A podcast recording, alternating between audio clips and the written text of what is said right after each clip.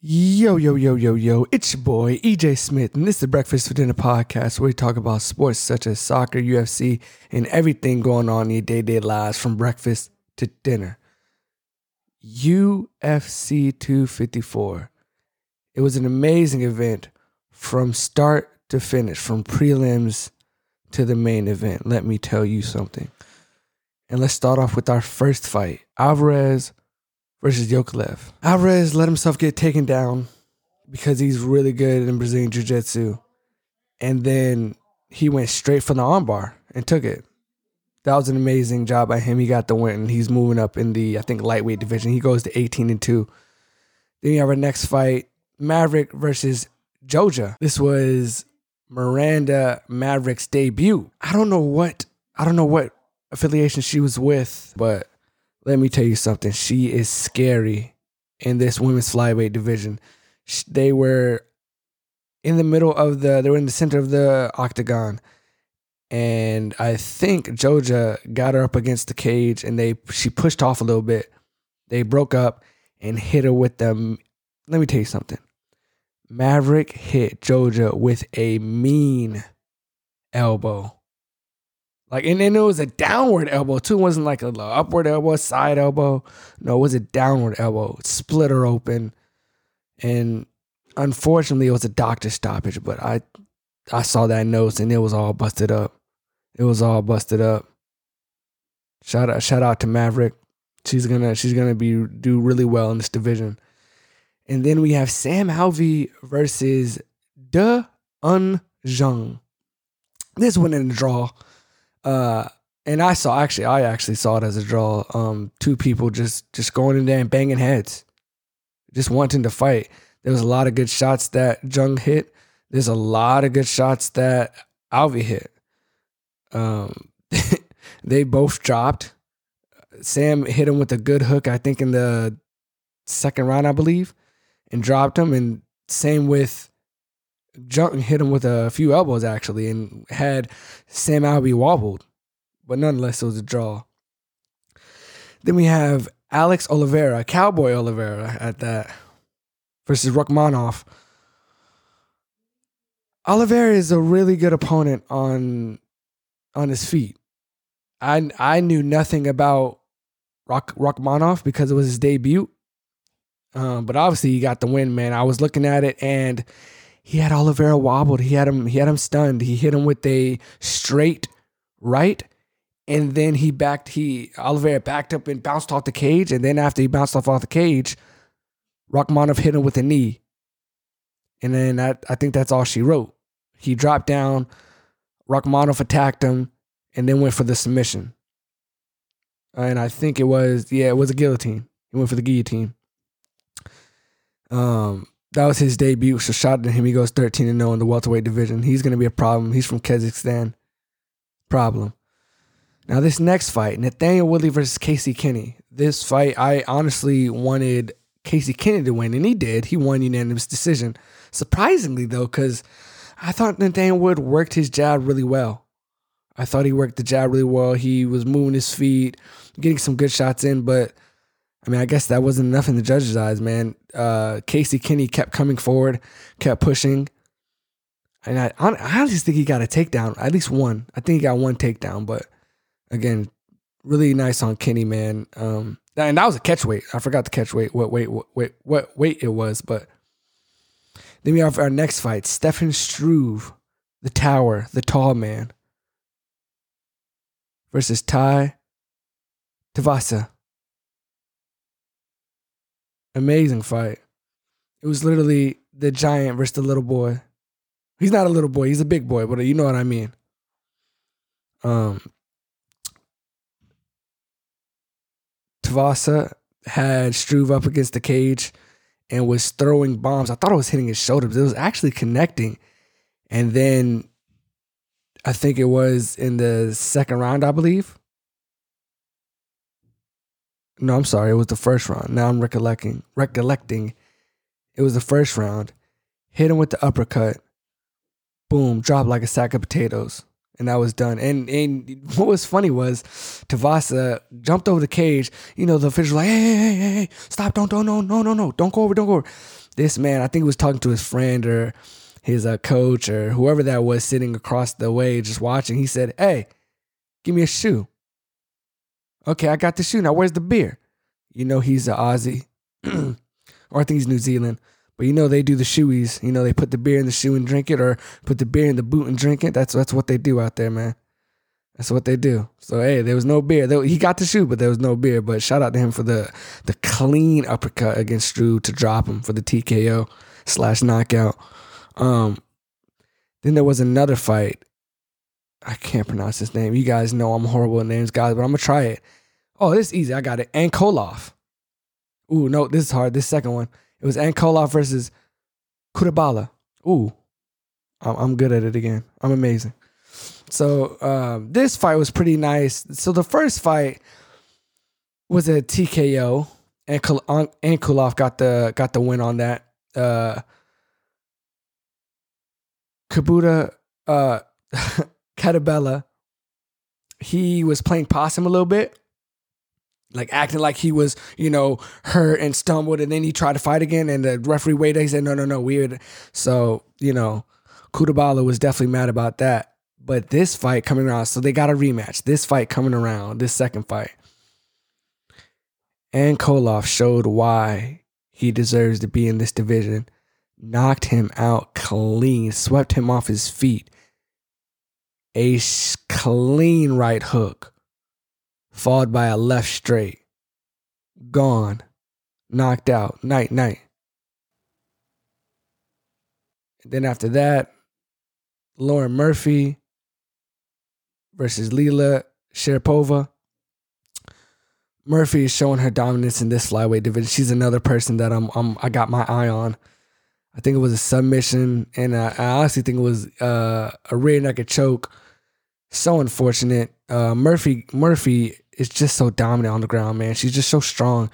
She got the takedown.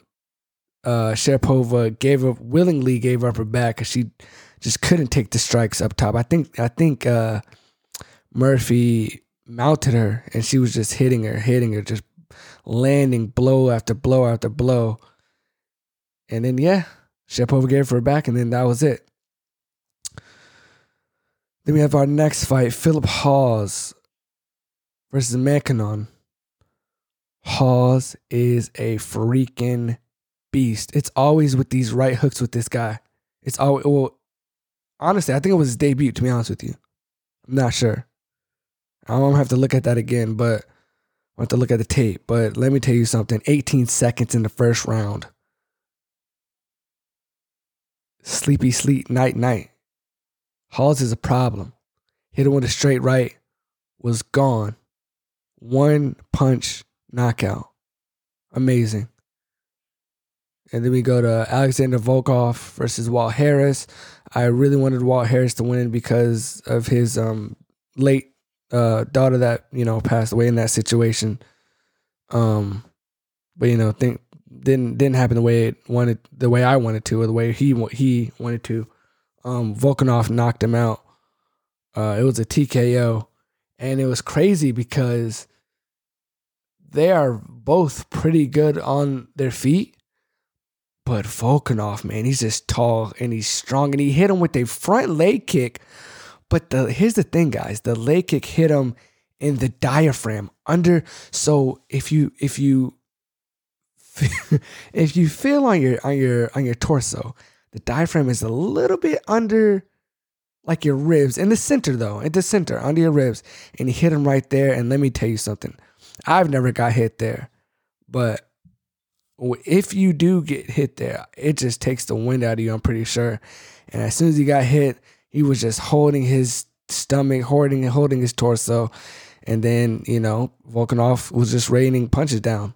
You know.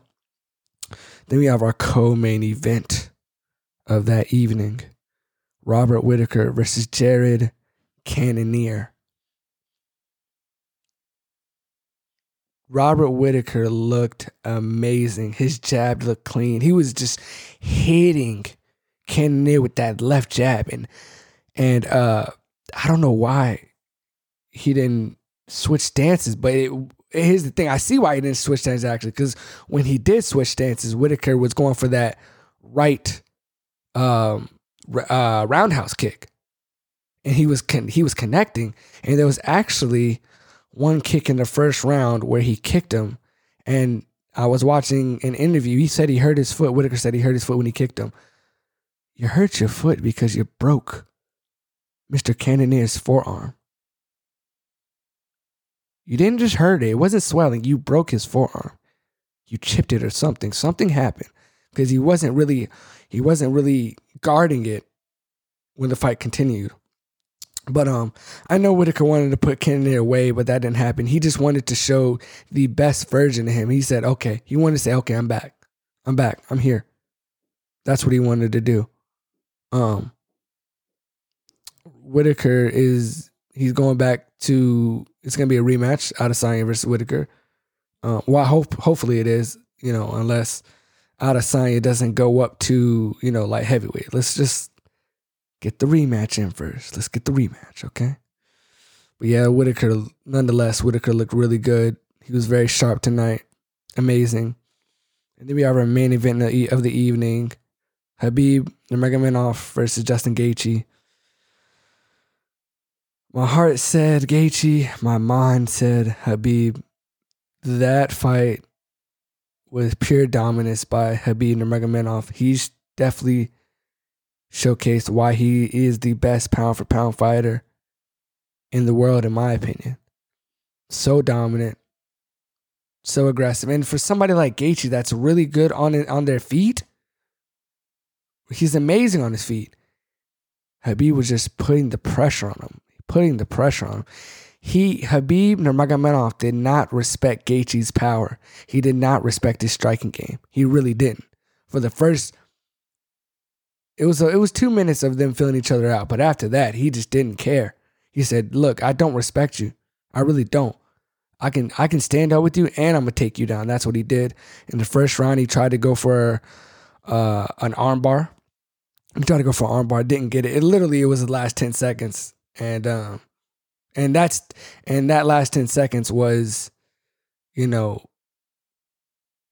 Justin Gaethje literally, but well, before that, he was literally on the ground, you know, Khabib raining punches down on him, you know, just hitting him with lefts. And I'm surprised he didn't put him in a Dagestani handcuff. That's when you uh grab it. That's when you have your arm. So put put your arm behind your back, right? And and that's when you have somebody grab your hand and pull it. And he was just raining down punches, but he didn't do that. I'm surprised he didn't do it. But again, he tried the armbar in the first round, didn't get it. Second round comes in, again, not respecting Gaethje at all, you know, standing up with him. And then when he felt comfortable with the takedown, he got it. And then instead of the armbar, he tried the armbar again, actually. And then he uh, transitioned that into a uh, triangle choke and he got the win. Um, that was Habib's final fight. He is retired my thoughts on that is I think that's um it's kind of sad, it's kind of bittersweet, you know, cuz I wish he would have gone 30 you know. Uh, maybe one more fight, but I understand his reasoning. Um his father passed away and uh and he's his father has always been in his corner since he was little, and I understand that, you know. So um kudos to Khabib Nurmagomedov for winning and literally being the best lightweight of all time. Um, I heard rumors that he wants to go back as a coach, but I mean, who knows? Who knows? I think he should stay retired at that point. Don't be like Henry Cejudo and retire and then want to go back out of retirement. No, when you retire, man, just stay out, man. Just stay out. You're good. You you know you're the best. He knows he's the best. So that's that. Um now what's gonna become of this vacant lightweight title? it's going to be interesting. You got a few guys in mind. You have Michael Chandler, Conor McGregor, Dustin Poirier. I would say Justin Gaethje, but he just lost, so we're going to take him out. Um, uh, Charles Oliveira, Paul Felder. Um, am I missing somebody? I feel like I'm. I feel like I'm missing a lot here. Michael Chandler, Connor, Dustin Poirier. Oh, Dan Hooker. Yeah. So Dan Hooker, Charles Oliveira, Paul Felder, Paul Felder. All those guys, man. If if I was dating, man, I'd I just do a I just do a, a Grand Prix, man. I just do a tournament, honestly. But uh, Dana White's not gonna do that. He's deaf. In my opinion, I think they should do Dustin versus Connor for the lightweight title for the belt. I know I heard I heard rumors that they were gonna fight, but why not make it for the belt? You know why not? Just let it happen, and then maybe I think Michael Chandler versus Oliveira, maybe. Or maybe even do another one would probably be good was Gaethje versus Dan Hooker.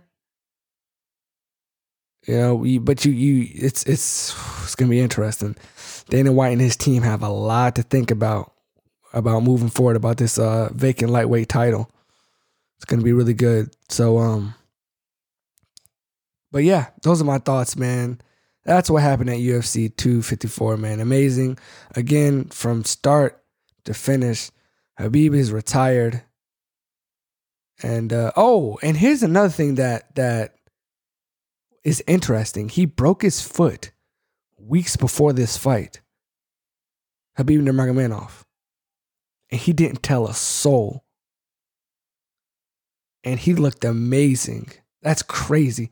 How do you break your feet? How do you, how do you break your foot four weeks before a main fight, your title fight at that? Don't tell anybody and still, you're still dominant. How does that work? How? That's that's just resiliency and greatness. That's what that is. Resilience and greatness. But that's all I got for you guys, man. I'm your host, EJ Smith. This is the Breakfast for Dinner podcast. Peace.